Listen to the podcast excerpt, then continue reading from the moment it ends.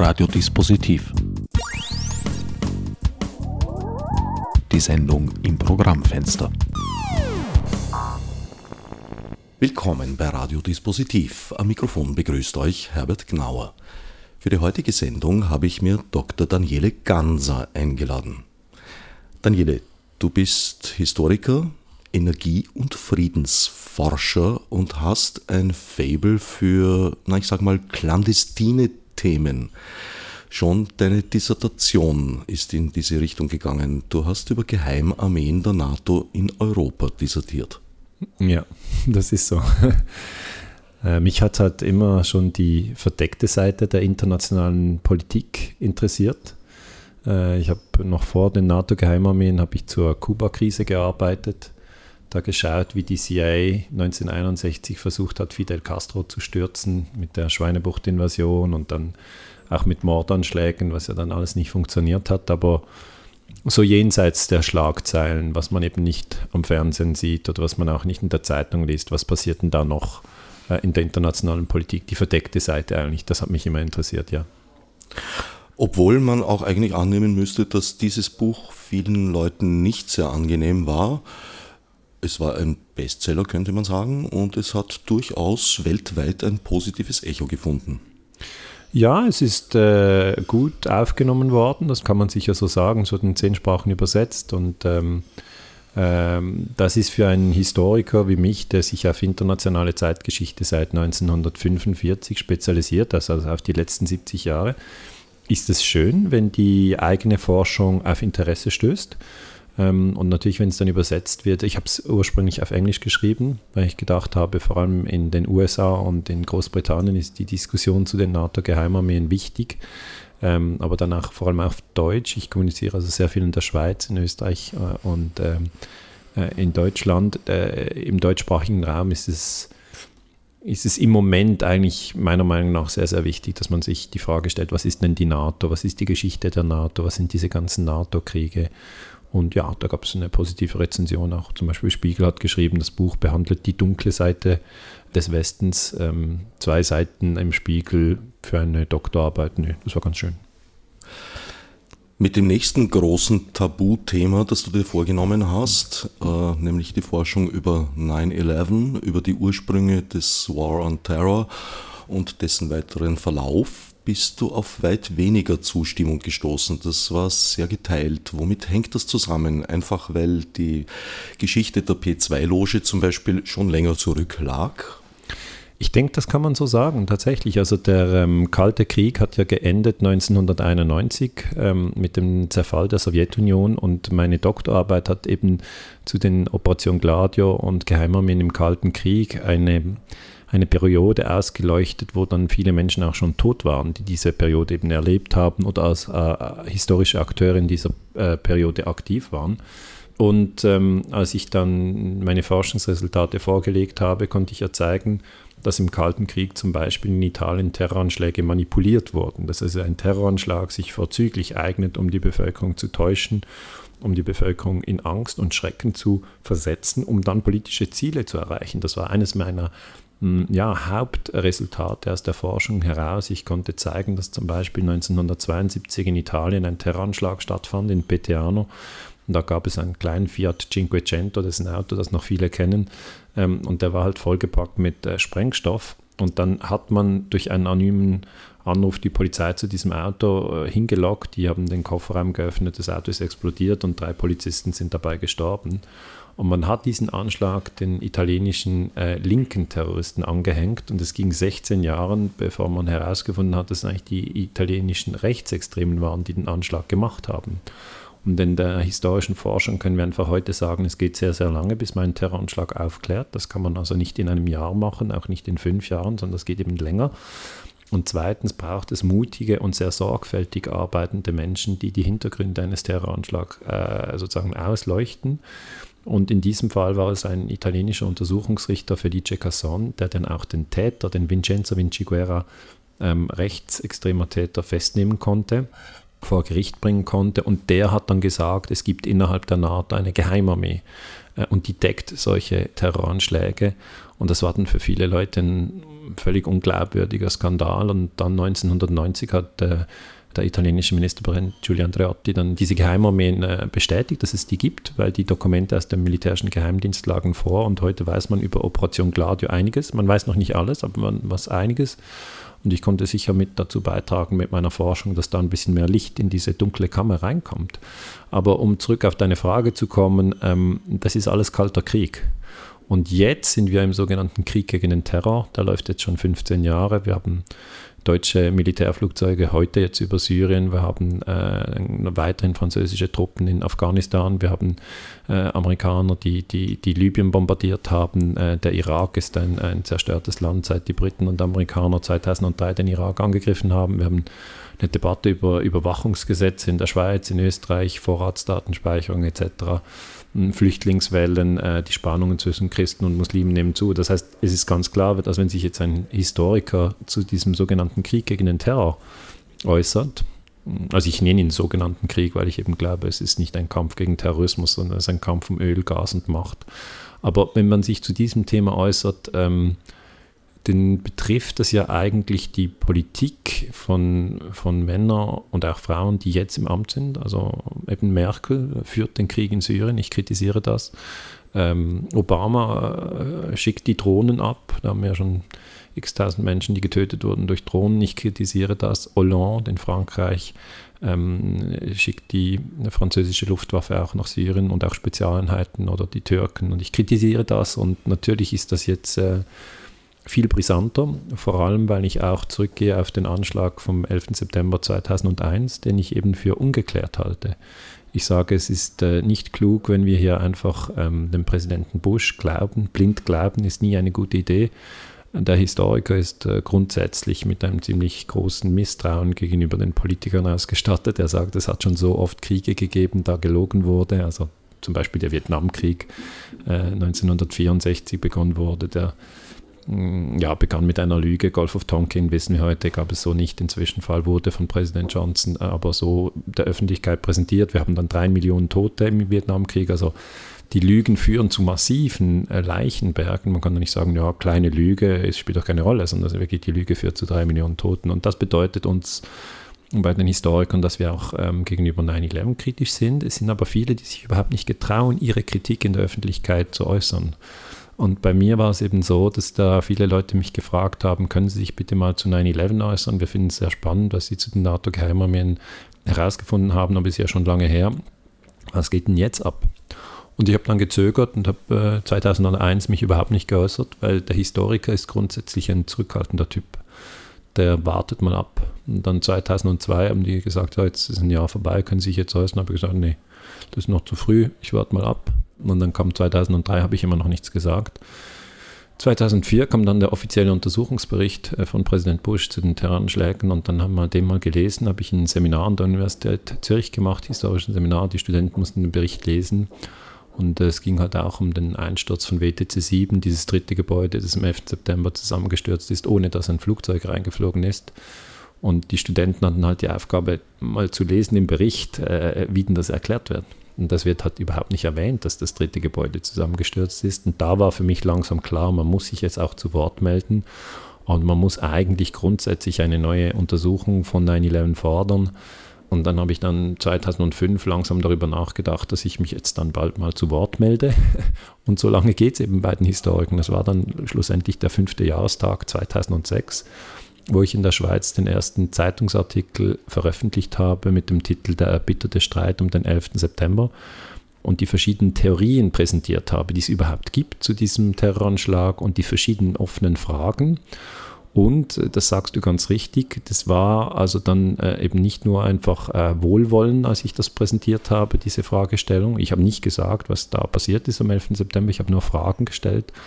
Und da hat die amerikanische Botschaft in der Schweiz äh, umgehend äh, reagiert und hat gesagt, äh, da gibt es einen Schweizer Historiker, der heißt Daniele Ganser und äh, der untersucht jetzt da so Verschwörungstheorien. Der Bush hat äh, gesagt, was bei 9-11 gewesen ist, so ist es gewesen und die Schweizer sollen das bitte nicht hinterfragen. Äh, der Bush hat es schon geklärt. Ja. Und das war wirklich ein Stress. Also es gab da richtig... Ähm, Ja, es gab halt einen Streit, ja. Und dieser Streit, jetzt sind wir 2016, ist jetzt zehn Jahre später, dieser Streit geht bis heute weiter. Also es ist eben nicht geklärt, was bei 9-11 passiert ist. Und ich denke, wir müssen vor allem auf WTC 7 fokussieren. Das ist dieser, dieses Gebäude, das eben nicht durch ein Flugzeug getroffen wurde. In New York. Also die meisten Leute denken, es sind halt zwei Flugzeuge, zwei Türme. Stimmt aber nicht. Es sind zwei Flugzeuge, drei Türme.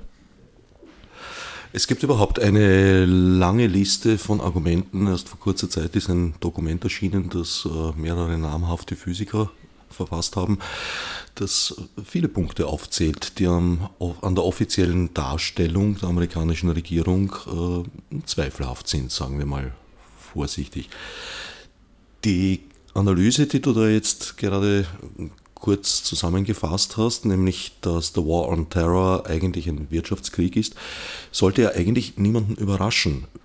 Fällt dir als Historiker ein einziger Krieg ein, der kein Wirtschaftskrieg gewesen wäre? Nein, also es war immer so, dass man Rohstoffe erbeutet hat. Zum Beispiel, als die Spanier in äh, Südamerika als Kolonialherren aufgetaucht sind, sind sie ja nicht sozusagen mit einem Schiff voll Gold nach Südamerika gefahren, haben dort das Gold verteilt, sondern es war genau umgekehrt. Sie sind runtergefahren, haben die Indigenen äh, runtergemetzelt, äh, die mussten auch in den Minen schuften, sind in den Minen gestorben, war ziemlich grässlich und dann sind sie mit einem Schiff voller Gold zurückgefahren. Also es ist einfach ganz klar, dass jeder Krieg auf Gier beruht und dass man dann eigentlich mehr Rohstoffe sich sichert oder dass man sich äh, ähm, mehr Macht sichert. Also wenn man ein, ein, ein, Land erobert, das jetzt keine Rohstoffe hat, dann ist es einfach wie beim Schachspiel. Man holt sich ein Feld, um dann später mal den König zu schlagen. Also diese Zwischenschritte sind ja auch ganz, ganz wichtig. Syrien zum Beispiel ist ein Land, das wenig Öl und Gas hat, aber ist eben ein Land, durch das Pipelines gehen. Afghanistan ist jetzt auch ein Land, durch das Pipelines gehen, wenn man vom Kaspischen Meer raus will und nicht durch Russland will, nicht durch den Iran, äh, oder möchte man vielleicht doch die Ostroute nehmen, dann kommt man durch Afghanistan durch, wenn man dann den Indischen Ozean möchte. Und so ist es ganz wichtig zu sehen, dass eigentlich diese Kriege, die wir haben, meiner Meinung nach äh, Wirtschaftskriege sind. Ähm, es geht ums Geld, äh, es geht nicht um die Moral. Moral ist ja bekanntlich keine politische Kategorie. Noch nie gewesen.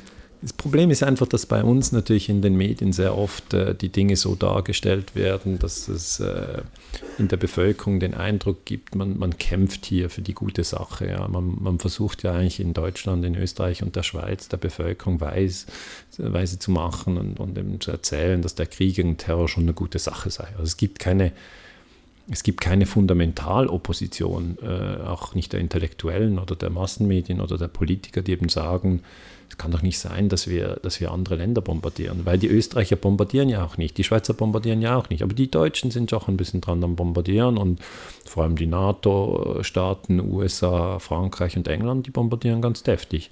Und wir sind so, ich sag mal so in der, in der Beobachterposition, fragen uns, äh, wird das bald aufhören? Es sind ja schon 15 Jahre Krieg gegen den Terror, die jetzt da laufen geht das jetzt noch 15 Jahre und ist das gut für meine Kinder und für, mein, für meine Enkel? Und, und, und ich sage dann immer, es macht sehr viel Sinn, wenn wir uns die letzten 15 Jahre mal vorstellen und wir, wir nehmen dann einen Trick aus der Friedensforschung. Und der Trick ist ganz einfach, wir tauschen die Rollen. Das heißt, aus ähm, Hansli schlägt Susi machen wir Susi schlägt Hansli. Und wenn ich jetzt die letzten 15 Jahre Revue passieren lassen kann mit vertauschten Rollen, dann ist Folgendes passiert. 2001 hat Afghanistan die USA angegriffen. Wir haben jetzt 200.000 Tote in den USA. 2003 äh, hat Irak, Großbritannien und die USA bombardiert. Ähm, es gab Foltergefängnisse dann, die in den USA errichtet wurden. 2011 hat äh, Libyen Frankreich bombardiert. Ähm, man hat viele Menschen umgebracht in Frankreich. Und 2011 hat ähm, auch äh, Syrien Saudi-Arabien angegriffen, sie haben die Türkei angegriffen, sie haben Frankreich und die USA angegriffen. Ähm, und im Weiteren gibt es einen Drohnenkrieg, die, der wird von Afghanistan aus gesteuert. Die haben also ferngesteuerte Drohnen und die erschießen immer wieder mit ferngesteuerten Waffen in Europa und in den USA Menschen. Etwa 6000 Menschen sind äh, seit 2001 im Drohnenkrieg gestorben. So, und das wäre jetzt einfach die Geschichte mit umgekehrten Vorzeichen. Ähm, natürlich das Gegenteil ist passiert. Aber wenn man sich das nur anhört, dann wird man sofort erkennen, das wären ja barbarische Zustände. Und wenn wir, es, wenn wir es wirklich durchdenken, was wirklich passiert ist, eben die Angriffe der NATO-Länder gegen diese ganzen muslimischen Länder, das sind ja alles muslimische Länder, Afghanistan ein muslimisches Land wurde angegriffen, Irak muslimisches Land wurde angegriffen, äh, Libyen muslimisches Land wurde angegriffen, Syrien muslimisches Land wurde angegriffen. Diese, diese ganzen Angriffe sind meiner Meinung nach völlig barbarisch und illegal. Man dürfte das nicht tun und natürlich führt das dazu, dass sich die Muslime immer mehr radikalisieren. Das ist der typische Prozess. Ja. Als die Briten äh, Irland besetzt haben, haben sich da Katholiken auch radikalisiert und haben die IRA gegründet. Und jetzt haben wir asymmetrische Kriegsführung. Das haben wir Muslime, die sich in die Luft sprengen, die sozusagen versuchen, äh, unser westliches System dann zu destabilisieren. Das nimmt man dann gleich wieder als weiteren Grund, warum man die noch mehr bombardieren muss. Und so sind wir in einem Teufelskreis heute. Und wenn ich, wenn ich sage Teufelskreis, meine ich Teufelskreis, weil äh, die teuflische äh, Idee ist die, dass wir die Gewalt jetzt ausrotten, indem wir mehr Gewalt anwenden. Und das halte ich für einen völligen Unsinn.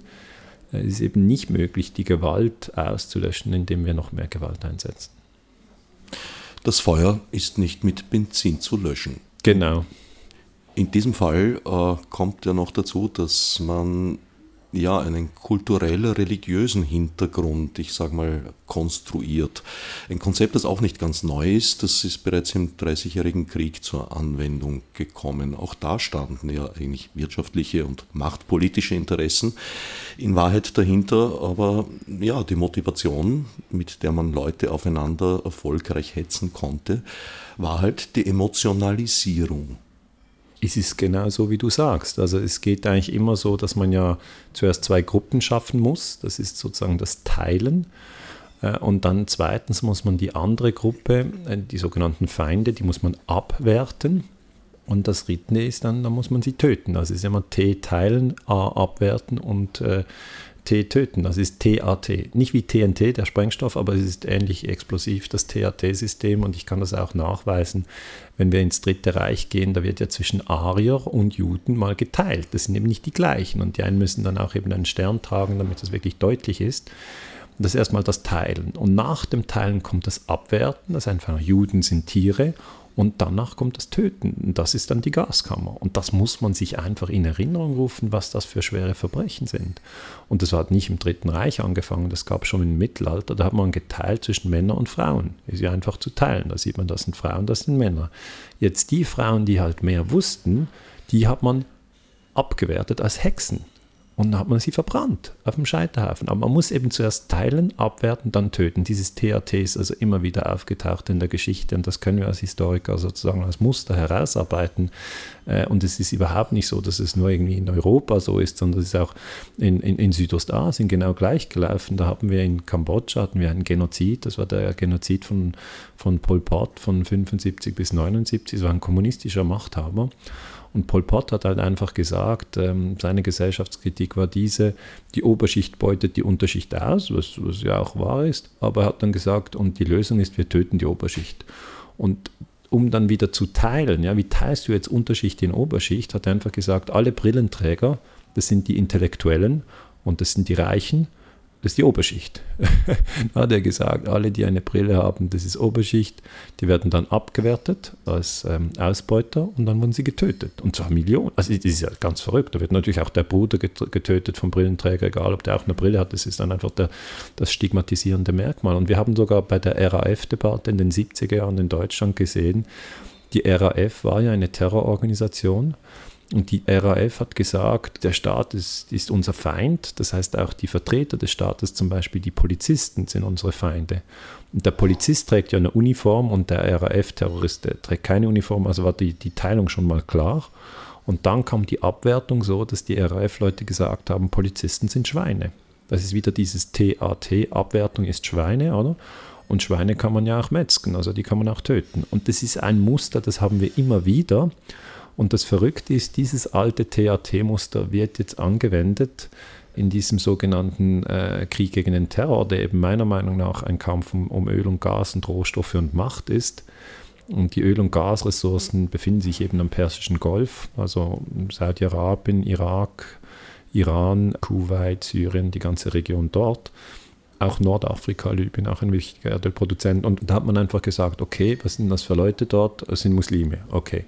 Jetzt müssen wir die Muslime abwerten, weil die Trennung zwischen Christen und Muslimen ist, ist einfach, oder? Jeder weiß, ob er Christ oder Muslim ist. Das ist wieder jeder weiß, ob er Mann oder Frau ist. Ich sag mal, das, auch da gibt es Ausnahmen. Äh, gibt's in beiden Ausnahmen. Fällen, ja. Ja, gut, aber ich, nee, stimmt, ja, du hast recht. Aber ich sag mal, die meisten, vielleicht muss ich so äh, äh, erklären, die meisten wissen sie, ob, sie ein Mann sind oder eine Frau, oder die meisten wissen sie, ob sie ein Muslim sind oder ein Christ oder, oder ein Jude oder ein Hindu oder ein Buddhist oder ein Atheist oder äh, spirituell orientiert. Also es gibt, gibt, Verschiedenes, aber es ist doch eine starke ähm, Identifikationsstruktur und man sagt dann einfach Trennung zwischen Christen und Muslimen, erstens. Zweitens Abwertung der Muslime als Terroristen. Das, das, muss jetzt jeder sozusagen zugeben, dass es in den letzten 15 Jahren immer wieder in den Medien kam, Muslime sind Terroristen, Muslime sind Terroristen, Muslime sind Terroristen, Muslime sind Terroristen. Man kann es schon fast nicht mehr hören. Es kommt einfach die ganze Zeit. Und dann kommt das Töten. Das heißt, wenn man jetzt in Afghanistan äh, und in Pakistan 6000 Leute mit Drohnen umbringt, dann gibt es keinen Aufschrei in Österreich, auch nicht in der Schweiz und auch nicht in Deutschland, weil die Regierung in den USA einfach darauf hinweist und sagt, das waren alles Terroristen und dann ist so viel, dann ist so, so viel Empathie wie mit den Leuten in Auschwitz. Das, einfach, das sind eh Tiere, die können, die können, die können verrecken. Ja? Also das ist diese Haltung. Und das haben wir auch beim Völkermord äh, 94 in Ruanda, Hutus, Tutsis, da, da hat die eine Gruppe die andere Gruppe als Kakerlaken eigentlich äh, entmenschlicht und dann das Töten nach dem Abwerten ist dann einfach eine technische Sache mit den Mascheten oder wie auch immer. Und das ist einfach etwas, was ich beklage als Friedensforscher. Ich sage, wir müssten da ein anderes Bewusstsein reinbekommen. Wir müssten erkennen, dass das Leben heilig ist. Jedes Leben ist heilig und dass wir nicht töten sollten. Das ist übrigens auch eine ganz alte kulturelle Haltung. Also es ist jetzt nichts Neues, was ich hier erzähle, sondern das ist das ist eigentlich Humanismus, christliche Ethik, äh, das sind unsere Kulturwurzeln. Und die sollten wir nicht einfach über Bord werfen, weil es sind 1,7 Milliarden Muslime. Und soll doch niemand sagen, es sind 1,7 Milliarden Terroristen. Ist doch einfach eine Frechheit, sowas zu sagen, weil es sind auch 2 Milliarden Christen. Und dass der Kuckucksklan äh, als extremistische Christen sozusagen die Schwarzen in Amerika ans Kreuz genagelt hat und verbrannt hat, da war ja auch nicht jeder Christ sozusagen ein Kuckucksklan-Anhänger. Es gibt einfach jede Religionsgruppe, auch die Juden, die haben Probleme mit ihren Extremisten. Und wir Christen sollten uns um unsere Extremisten kümmern und die versuchen zu besänftigen. Und die Juden sollten sich um ihre Extremisten kümmern, versuchen die zu besänftigen. Und die Muslime sollten sich um ihre Extremisten kümmern, die es gibt, ja. Und man sollte versuchen, dass die sich dann auch äh, nicht weiter in diese Gewaltspirale hineingeben, weil es ist unmöglich, dass wir jetzt sozusagen einen Kampf der Kulturen, Christen gegen Muslime machen, 2 Milliarden gegen 1,7 Milliarden und am Schluss schauen wir, wer noch steht. Ja? Das, das stecken wir die ganze Welt in Flammen. Ich habe gehört, dass jetzt da gerade eine, eine Muslimin äh, auf öffentlicher Straße erschossen wurde. In, ich glaube, Frankreich jetzt. Also die Spannungen nehmen zu und da müssen wir wirklich auf Deeskalation, auf Toleranz und auch auf Menschlichkeit setzen. Du sollst nicht töten stand ja an sehr prominenter Stelle auf den beiden Gesetzestafeln, die Moses vom Berg holte. Allerdings gibt es Interpretationen, die meinen, schon damals sei das eigentlich auf die Situation im Inneren der Gruppe bezogen gewesen. Also du sollst keinen anderen Juden töten in diesem Fall. Und ich habe den Eindruck, das funktioniert heute noch ganz genauso. Also du sollst keine aus deiner eigenen Gruppe töten und bei den anderen kann man drüber reden. Ja, also das ist sicher so, dass das psychologisch so funktioniert. Wir unterscheiden zwischen In-Group und Out-Group.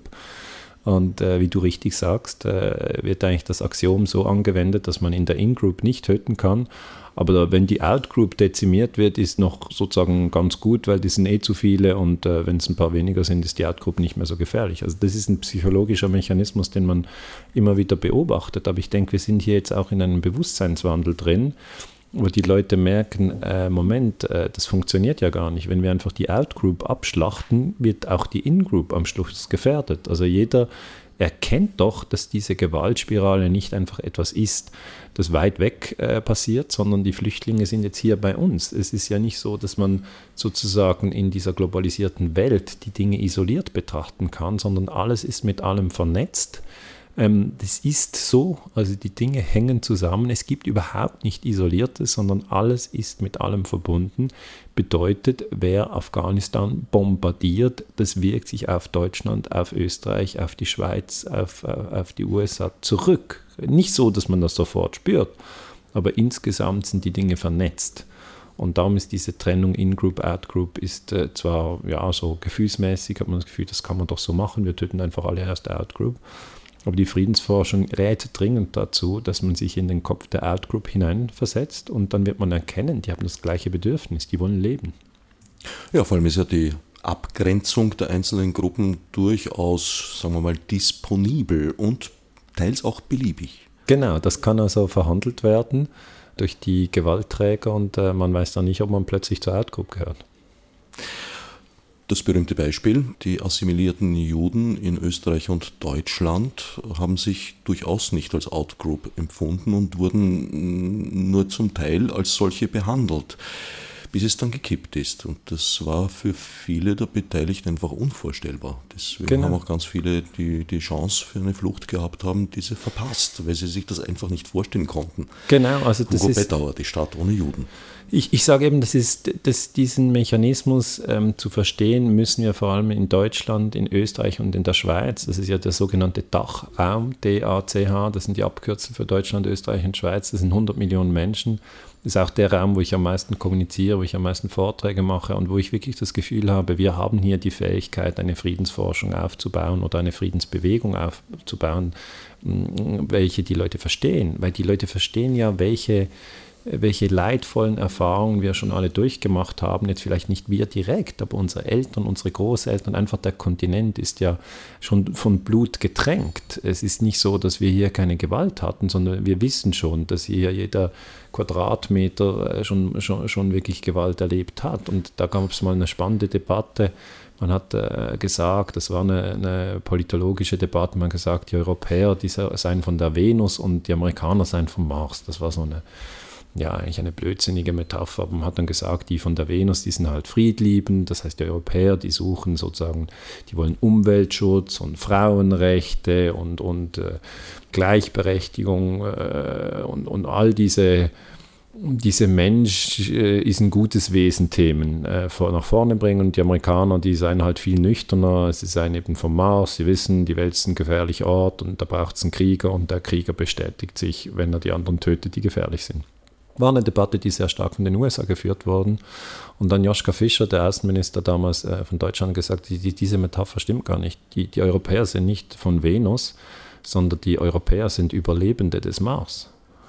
Und da hat er es gut getroffen. Wir sind Überlebende des Mars. Wir haben alles gemacht, wenn man die letzten 500 Jahre nimmt. Wir haben den Kolonialismus gemacht. Wir haben die Afrikaner in Ketten gelegt, haben sie, also wir, ich sage jetzt einfach, ich spreche als Mann, als Europäer, als Schweizer. Äh, natürlich habe ich das nicht alles persönlich gemacht. Nein, die Schweizer waren eher für den Schutz des Papstes zuständig. Genau, die Schweizer haben die, sind nach Rom, aber die Schweizer haben auch immer wieder in den Kriegen gekämpft. Berühmte Söldner. Ja, Söldner, genau, bis man das dann verboten hat. Aber ich sage einfach, wenn man sich die kollektive Geschichte an, äh, der Männer von Europa vorstellt, ich meine jetzt gar nicht äh, so stark der Frauen, aber einfach die Männergeschichte, die europäische Männergeschichte der letzten 500 Jahre. Und dann haben wir den Kolonialismus natürlich äh, gemacht. Wir haben eben ähm, ja, ja, die Schwarzafrikaner versklavt nach Nordamerika gebracht. Wir haben die Indianer in Nordamerika ausgerottet. Äh, wir haben dann äh, in Australien die Aborigines und Neuseeland eigentlich zurückgedrängt. Später haben wir, und jetzt sage ich halt wir, Europa und Nordamerika zusammen, weil das sind ja ausgewanderte Europäer in Nordamerika mehrheitlich. Natürlich, jetzt gibt es auch Chinesen und, und, und, Mexikaner, die dort sind, aber die, die Elite war lange einfach ausgewanderte Europäer, Engländer weitgehend, aber auch andere ihren. Und, und, und da haben wir die Atombomben auf Japan abgeworfen, Hiroshima Nagasaki. Äh, wir haben Vietnam bombardiert. Äh, ich sage jetzt mal, wir haben den Zweiten Weltkrieg hinter uns äh, mit den Konzentrationslagern. Wir haben dann so viel Gewalt eigentlich schon erlebt, dass nach so langer Zeit so irgendwie die Einsicht kommt, du, das mit der Gewalt, das funktioniert ja auch nicht. Ja, irgendwann, irgendwann kann dann diese Einsicht kommen, wo man sagt, mit noch mehr Gewalt werden wir die Probleme nicht lösen. Und diese Einsicht ist jetzt bei mir ganz, ganz tief verwurzelt, nachdem ich mich so lange mit all diesen Metzeleien beschäftigt habe, bin ich einfach der festen Überzeugung, dass wir die größten Probleme im 21. Jahrhundert nicht mit Gewalt lösen werden, sondern wir werden sie im Dialog und im Respekt lösen. Und wir werden auch nicht, und das ist ganz wichtig, hier eine homogene Struktur hinbekommen, dass wir sagen, ja, jetzt schauen wir einfach, dass alle Menschen, wir sind ja sieben Milliarden in 200 Ländern, dass halt alle Christen sind, weil dann verstehen wir uns besser. Das wird ja nicht gehen. Es wird eine Pluralität der Religion geben. Andere haben den Vorschlag gemacht, muss man die Religion abschaffen, die sind so fanatisch. Also alle sollen Atheisten werden. Das geht auch nicht, das ist unmöglich, das wird auch nicht passieren. Und dann einige haben gesagt, ja, dann muss man halt irgendwie äh, sozusagen einmal noch, so, so wie ein letztes Mal, so richtig Gewalt anwenden, so eine Atombombe auf den Nahen Osten, dann ist dort einfach mal Ruhe und dann ist es dann wohl endgültig vorbei mit der Gewalt. Und das wird auch nicht funktionieren, weil wir haben eigentlich bei jedem Gewaltphänomen sind wir sehr klar, wie das eigentlich ähm, von einem Brandherd, der dann kurz ein bisschen nur schwelt, wieder aufbricht und ein neuer Brand ist. Also zum Beispiel der Sturz von Saddam Hussein ist ein typischer Fall. Wenn man kurz die Biografie von Saddam Hussein rekapituliert, dann kam der 79 an die Macht im Irak, übrigens von der CIA aufgebaut damals hat 1980 den Iran angegriffen, hat, war also da schon früh äh, im ersten Präsidialjahr, war Kriegsverbrecher, weil es ja verboten, ein Land darf kein anderes Land angreifen. Dann haben wir diesen ersten Golfkrieg von 1980 bis 88. Saddam Hussein kämpft gegen Khomeini und er wird damals unterstützt von Europa und den USA, haben viele vergessen. Äh, und dann ähm, 2003 greifen die USA und Großbritannien den Irak an. Saddam Hussein wird erhängt und haben das Gefühl von, boah, jetzt haben wir aber gut gemacht, jetzt haben wir den Saddam erhängt, war ja ein Diktator, war ein Bösewicht, sozusagen, gut ist er weg. Das ist ja wie beim James Bond, da gibt es auch einen Bösewicht und ganz am Schluss wird es knapp, die Uhr zählt rückwärts und der James Bond tötet den Bösewicht noch und hinter ihm fliegt alles auf in die Luft und er ist dann irgendwie in Venedig auf einer Gondel mit einer schönen Frau. So, so stellen wir uns manchmal die Welt vor. Also ich als Junge habe immer gedacht, so läuft. Das ist völliger Blödsinn, das ist nur fürs Kino. Ähm, de facto läuft es so, dass natürlich die Leute, die unter Saddam Hussein im Militär gedient haben, das sind Sunniten, Saddam war ein Sunnit, die wurden dann von den Amerikanern aus dem Militär gedrängt, rausgedrängt, weil die haben die Schiiten an die Macht gebracht. Und die Sunniten im Irak sind jetzt im IS drin. Ja, das sind die ehemaligen Soldaten und Geheimdienstmitarbeiter, die wirklich die, die Kampfkraft des IS ausdrücken. Jetzt haben wir den IS, der Teile von Syrien und Irak kontrolliert. Und damit möchte ich nur sagen, Gewalt führt zu einer Spirale und die Spirale dreht sich immer weiter. Und es kommt auf das zurück, was du gesagt hast mit dem Feuer. Man kann es eben nicht mit Feuer auslöschen. Hat es überhaupt Sinn zu forschen, wo die Ursache lag? Sehr oft ist es ja ein Henne-Ei-Problem. Also das Beispiel, das du genannt hast mit der RAF zum Beispiel, täte ich mir schwer jetzt zu sagen, wo ist das erste Vergehen zu suchen? Wer hat es verursacht? Weil die Haltung der RAF-Terroristen seinerzeit, nämlich dass sie sich im Krieg mit dem Staat befänden, den aber der Staat erklärt hätte, ja ist durchaus durch gute Argumente zu unterlegen. Ja. Hat das einen Sinn, das überhaupt äh, so weit aufzudröseln und dann sozusagen Gerechtigkeit walten zu lassen? Ähm, es, ist ja, es ist ja diese, diese Idee, dass man herausfinden will, wer hat denn angefangen mit der ganzen Gewalt, oder? Da wird man nie äh, sozusagen den unbewegten Beweger finden, wie das in der Philosophie heißt. Was, wer, wer, wer, ist denn der Erste? Ja? Alles ist schon in Bewegung. Ein Stein stößt den anderen an, so wie beim Domino. Und da gab es in der äh, Philosophie, vor allem in der Ontologie, eine lange Diskussion, was, was ist der unbewegte Beweger? Also das ist eigentlich die Frage, wer, wer, wer hat die Welt erschaffen? Oder wie, wie, wo fing alles an? Das ist der Mensch, ganz typisch fragt er sich, wie ging das alles los? Und da kann ich eigentlich bei der Gewaltspirale nur dazu raten, dass man nicht so sehr jetzt sagt, ähm, wir versuchen herauszufinden, wer war der Erste, der angefangen hat und, und den sperren wir dann ein und dann ist wieder vorbei. So geht es ja nicht, weil der erste Impuls, überhaupt Gewalt einzusetzen, hat viele weitere Impulse ausgelöst. Und die, die Träger der Gewalt sind über alle Kontinente verteilt, in allen äh, Nationen verteilt, aber sie sind eine Minderheit. Wir haben etwa ich würde sagen, ein Prozent der Weltbevölkerung, die tatsächlich töten, enthaupten, Bomben abwerfen, aus Flugzeugen mit Panzer rumfahren, foltern in Gefängnissen, äh, vergewaltigen, in, Hände abschneiden, Arme abschneiden oder auch Todesstrafe einsetzen, Leute auf dem elektrischen Stuhl exekutieren und so. Sie sind nur bei sieben Milliarden Menschen, etwa 70 Millionen. Ja. Aber diese 70 Millionen, das ist ja dann ein Prozent, die halten die anderen 99 Prozent extrem auf Trab. Also wir haben ja in Mexiko Todesschwadrone, äh, die eben äh, für Drogenbosse äh, arbeiten, die haben ja überhaupt keinen Respekt vor dem Leben eines anderen. Das zählt gar nichts, sondern es ist auch dort ein Wirtschaftskrieg. Die Drogenanbaugebiete werden geschützt, die ähm, die Drogentransportgebiete und auch die Absatzmärkte werden geschützt. Das ist auch das Gleiche, was die Mafia macht. Die mauert dann die Leute einfach ein, wenn sie getötet hat. Und, und, und, und das ist halt diese, diese Art, die ich für falsch halte. Das ist ja nur das. Es ist nur das. Und, und man muss auch verstehen, die Mafia hat ja viel weniger Menschen getötet als, als, als jetzt die NATO. Die NATO hat schon nur im Irakkrieg eine Million Menschen getötet. Und die Problematik ist die, dass wir natürlich zum Teil immer noch durch die Medien verführt werden zu glauben, dass wir mit, mit mehr Gewalt da rauskommen. Das ist jetzt die Hauptgeschichte. Also ich habe gestern zum Beispiel ARD geschaut, Abendnachrichten, und da gab es halt ein Beispiel, äh, ein Beitrag von drei Minuten über den Syrienkrieg. Und äh, ich war ziemlich schockiert über die Kriegspropaganda, weil es wurde so gebracht, man hat gesagt, es gibt in Syrien einen Krieg, das ist richtig, dann hat man gesagt, im Moment wird gerade um die Stadt Aleppo gekämpft. Das ist auch richtig. dann hat man gesagt, die Russen und die Regierung von Bashar al-Assad sind zuständig für die Gewalt. Ja, sie haben einfach sozusagen gesagt, die Verantwortung dafür liegt nur bei den Russen und beim Bashar al-Assad. Das ist die typische westliche Medienschelte. Es sind immer die bösen Russen, die bösen Muslime und der böse Assad.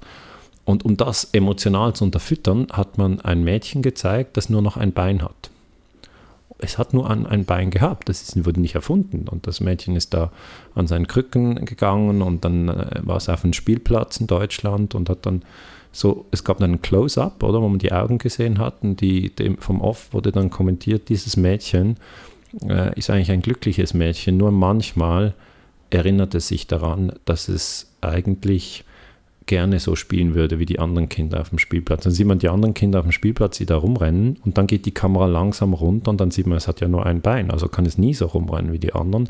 Und dann ist man emotional ergriffen und dann ähm, endet der Beitrag und äh, die Nachrichtensprecherin sagt halt so viel wie, dieses Morden in Syrien muss aufhören. Und was sie implizit meint, das sagt sie aber nicht, ist, dass der das Mitmachen von Deutschland am Syrienkrieg richtig ist, weil ja Merkel versucht, äh, Assad zu stürzen und das sei dann äh, sozusagen in Ordnung. Und da haben wir jetzt alle Elemente der Kriegspropaganda, wie das heute funktioniert. Und ich sage, das, das, ist nicht irgendwann, das war gestern.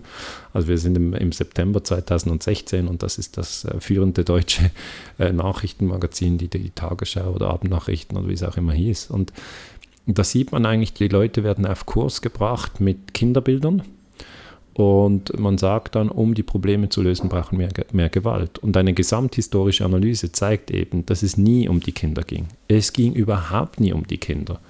Im Irakkrieg eine Million Tote, 200.000 Tote in Afghanistan. Es ging doch überhaupt nicht um die Kinder. Es geht um Geostrategie, es geht um Öl und Macht, es geht um viel Geld.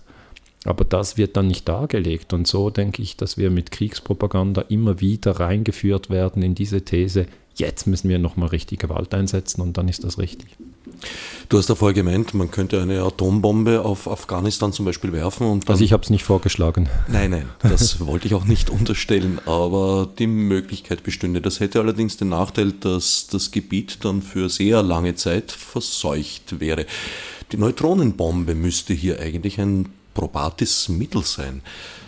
Hast du eine Theorie, wieso, ich meine, ich bin sehr froh darum, auf ja. jeden Fall, aber hast du eine Theorie, wieso das eigentlich nicht eingesetzt wird bei allen Grauslichkeiten, die wir ja, zur Neutronenbombe weiß ich gar nicht so viel. Ich weiß einfach, dass wenn man die Atombombe auf Afghanistan abwirft, dann hat Pakistan ist auch ein, eine Atommacht, ist eine muslimische Atommacht. Äh, also das, man merkt einfach, irgendwo kommt man in den völligen Irrsinn rein. Und wir haben jetzt meiner Meinung nach eigentlich die Wahl, den Irrsinn noch weiter zu treiben. Wir haben jetzt schon ziemlich viel Erfahrung, wir haben das ja abgesprochen, 500 Jahre, wenn man die überblickt. Es ist nicht so, dass wir unsere ersten Schritte machen im Bereich, was passiert, wenn ich Gewalt einsetze sondern wir haben schon sehr, sehr viel Erfahrung. Und die Erfahrung ist konsistent, die Erfahrung ist klar. Erstens, wir können Gewalt nicht auslöschen mit Gewalt, die Erfahrung ist klar. Die zweite Erfahrung ist, alle Systeme, die funktionieren, funktionieren nur, wenn sie ohne Gewalt aufgebaut werden. Also ein konkretes Beispiel. Familie. Ich habe zwei Kinder eine Frau, wir sind zu viert im Haus. Jetzt, natürlich gibt es Konflikte. Die Friedensforschung sagt ganz klar, Konflikte sind etwas Normales, Konflikte sind etwas Gutes. Es gibt ja jeden Tag Meinungsverschiedenheiten. Wer, wer Kinder hat, weiß das und, und wer einen Chef hat, der weiß das auch. Also müssen wir nicht drüber streiten. Oder in einer Beziehung lebt ja. oder selbiges anstrebt auch nur. Genau, und da weiß jeder, ohne Konflikte ist das alles gar nicht zu haben. Also Konflikte sind immer da. Und das ist auch gut, weil sie geben uns die Möglichkeit, an uns selber sozusagen zu wachsen, uns zu verändern oder einfach weiterzuentwickeln. Aber das Wesentliche ist ja, dass ein Konflikt, wenn er mit Gewalt gelöst wird, dass dann die Wachstumschance vertan ist. Das heißt, wenn der Mann mit der Frau nicht einig ist und er nimmt die Axt und spaltet ihr den Schädel, dann ist einfach die Wachstumschance ist vertan, die Frau ist tot, der Mann ist traumatisiert. Er ist auch verletzt, das muss man sehen, er ist auch verletzt denkt man immer, der, der, der geschossen hat, ist nicht verletzt. Das ist ein Fehler. Der ist auch verletzt, einfach seelisch. Der andere ist physisch verletzt und dann ist halt tot. Ohne jetzt den Täter verteidigen zu wollen. Nee, nee. Das ist eine Traumatisierung, die wir, glaube ich, ständig erleben im Moment. Dauernd, dauernd. Und wenn jetzt die Frau umgekehrt mit dem Mann nicht einig ist und denkt, das ist der Letzte, mit dem wir überhaupt nichts mehr zu tun haben und sie vergiftet ihn, ähm, ja, dann hat er Schaum vor dem Mund, bricht zusammen, ist tot und, und die Frau ist aber auch verletzt. Ne? Also das ist immer so. Und auch wenn jetzt die Kinder zum Beispiel nicht das tun, was man will, und da bin ich wirklich äh, als Vater in der völlig klaren Situation zu erklären, dass das dauernd passiert, da hat man ja früher, und das ist noch nicht lange her, hat man geschlagen. War einfach geschlagen.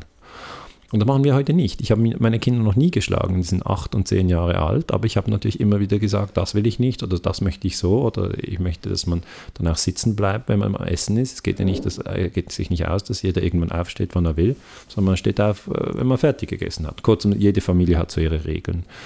Aber man weiß, dass wenn der Vater die Eisenstange noch äh, rausholt und den Kindern einfach auf den Rücken schlägt, wenn sie nicht so parieren, wie er will, dann haben wir Gewalt in der Familie. Und die Forschung, und da gibt es ganz viel Forschung in der Schweiz, in Österreich, in Deutschland, die zeigt ganz klar, das führt zu Traumas. Das ist keine gesunde Entwicklung, sondern die gesunde äh, Entwicklung einer Familie braucht Liebe, sie braucht äh, Vertrauen, sie braucht auch Spielraum, dass man etwas tut, äh, was jetzt der andere nicht will und dass das trotzdem Platz hat.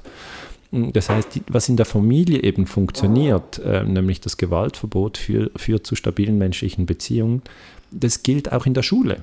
Also wenn der Lehrer, der Lehrer hat ja, oder die Lehrerin hat immer die Schwierigkeit, dass wenn sie eine Klasse mit 20 Schülern haben, dass da natürlich verschiedene Dynamiken entstehen. Und natürlich gibt es immer Kinder, die vielleicht mühsam sind. Dass ich war sicher ein mühsames Schulkind, muss ich einfach sagen. Nicht immer, aber manchmal.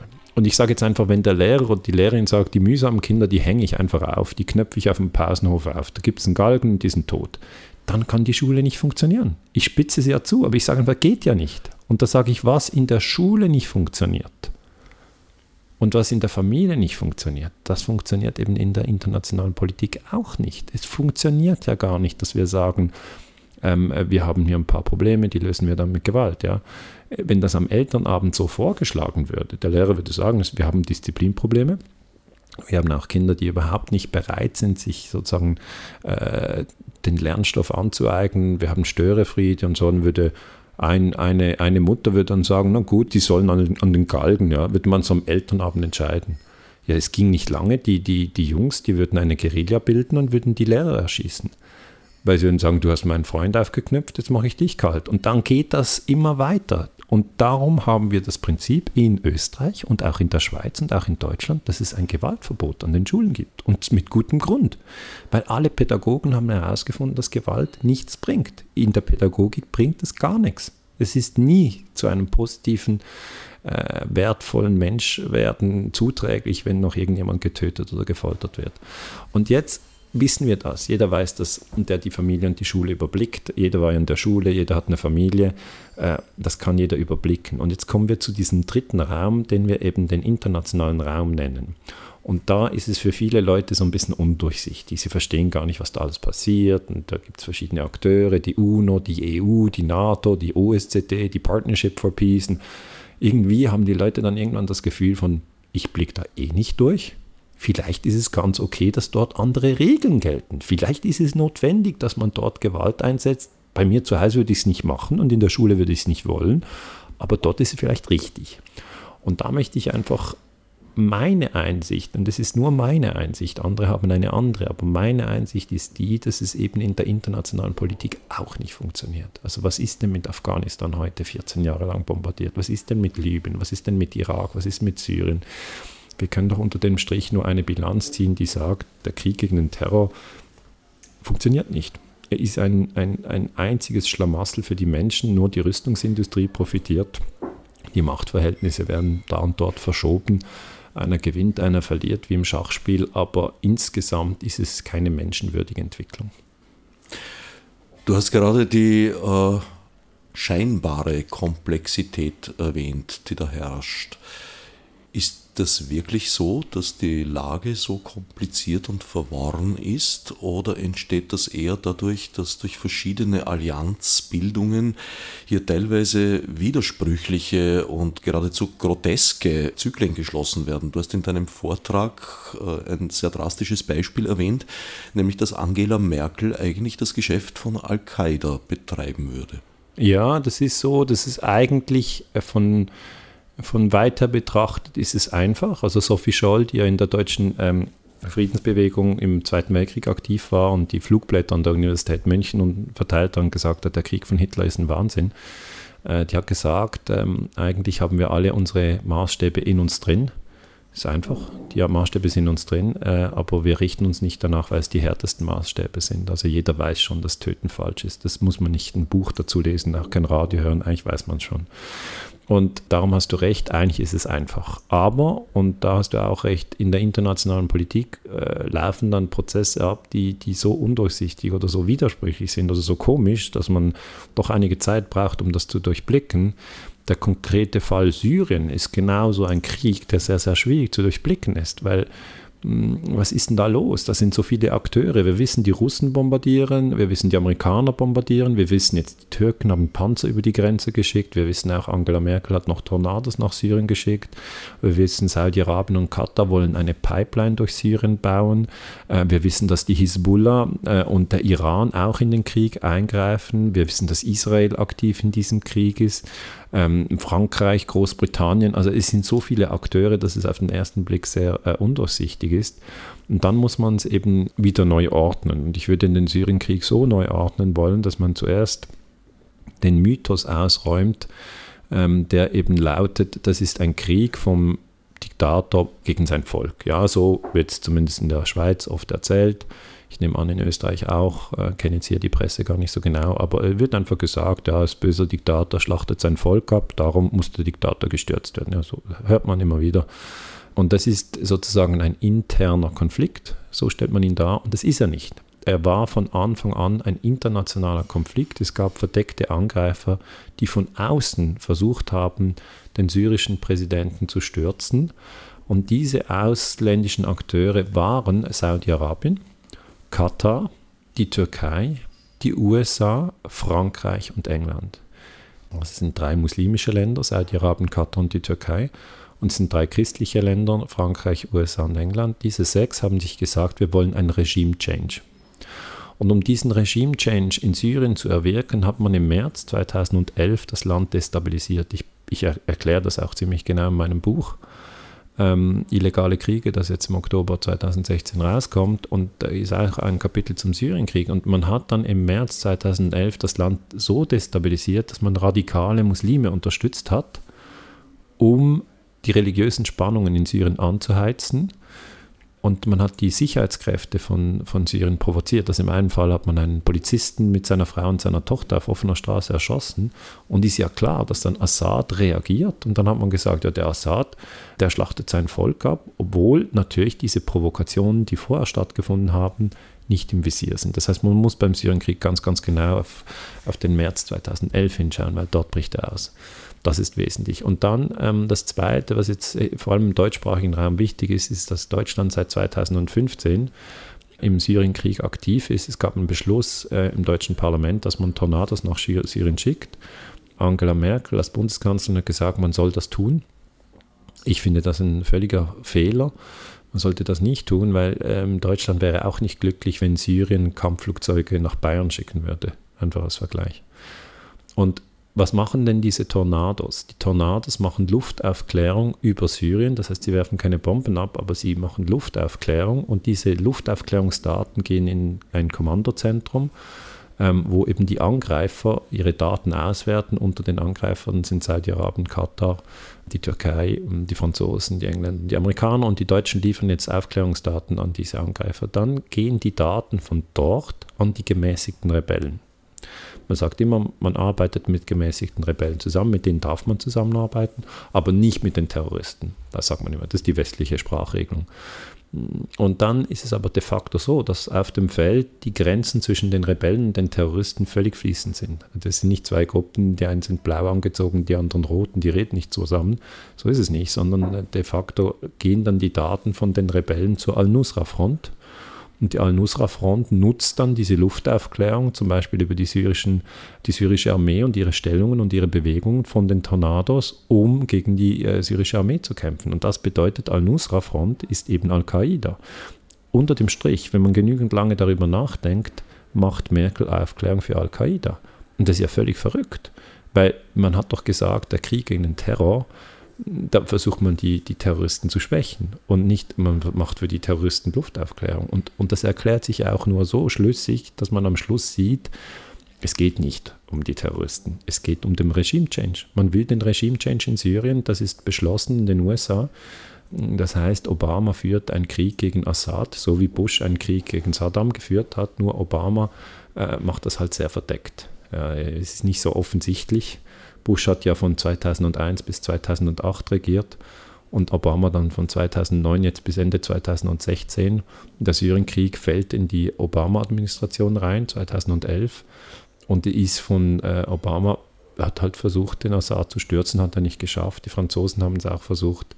Und die Russen wollen nicht, dass er gestürzt wird. Und die Iraner, Iraner wollen auch nicht, dass er gestürzt wird. Kurzum, der Syrienkrieg und der Einsatz der Tornados aus Deutschland zeigt sehr klar, dass das eine verlogene Sache ist in diesem ganzen Medien Tohu Wabohu, sage ich mal, ist die Stimme des moderaten Islam, des nicht islamistischen Islams sehr leise.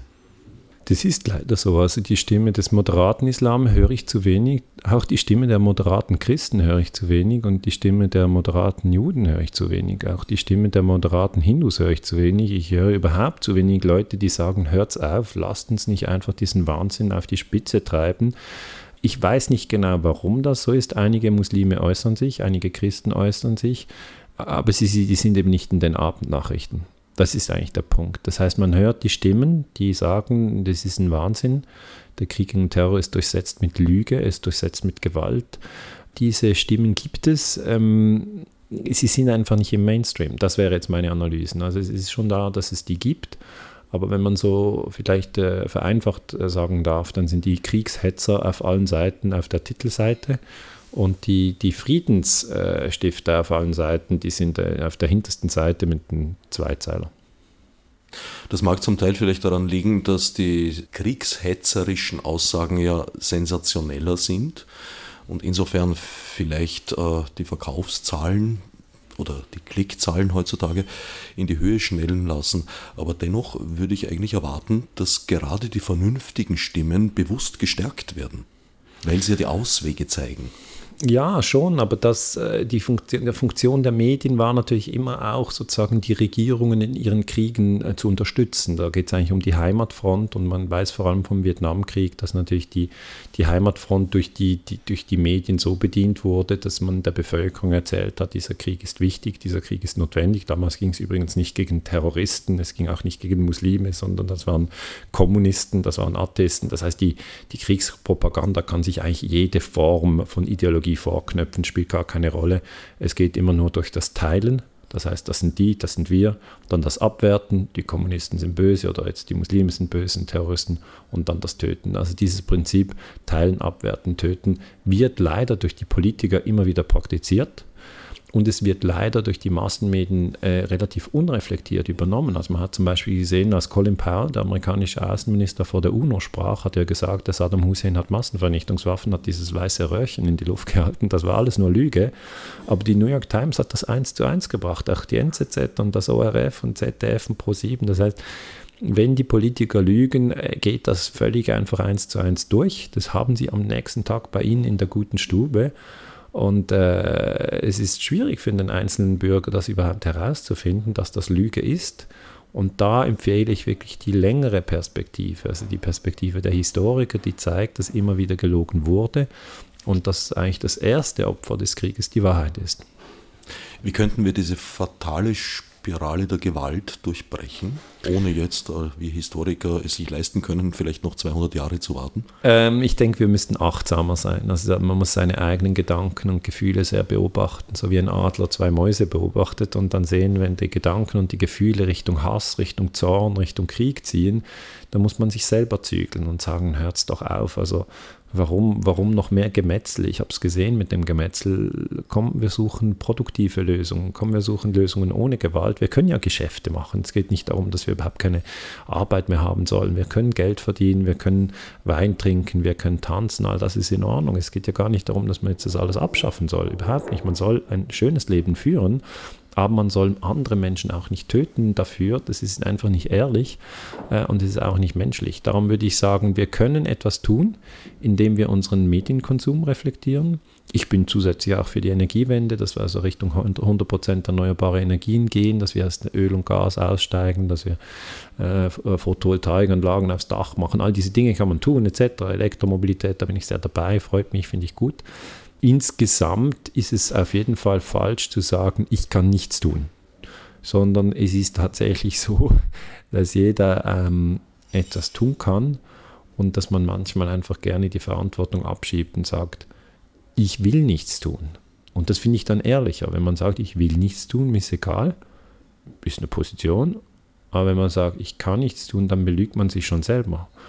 Man kann, wenn man sagt, äh, ich will etwas tun, kann man zum Beispiel einen Versuch machen, einen Monat lang keine News zu konsumieren, sondern in die Natur rauszugehen und zu schauen, was dann mit einem passiert. Und äh, vielleicht dann im nächsten Monat ein Buch zu lesen, anstatt News zu konsumieren. Oder eine einstündige Radiosendung anzuhören, anstatt nur ein zwei Minuten Text, Beep, Beep irgendwie übers Nattel reinzuziehen. Also ich, ich plädiere sehr für lange zusammenhängende äh, Informationsstrukturen und nicht für diese kurzen News, äh, die sozusagen im Sekundentakt einem durch den Kopf schießen, weil dann äh, bleibt außer Chaos nicht viel übrig. Ich danke Daniele Ganser für diese einstündige Radiosendung. Danke für das Gespräch. Als Nef Marburg mit Monesi. Fichte subsidiar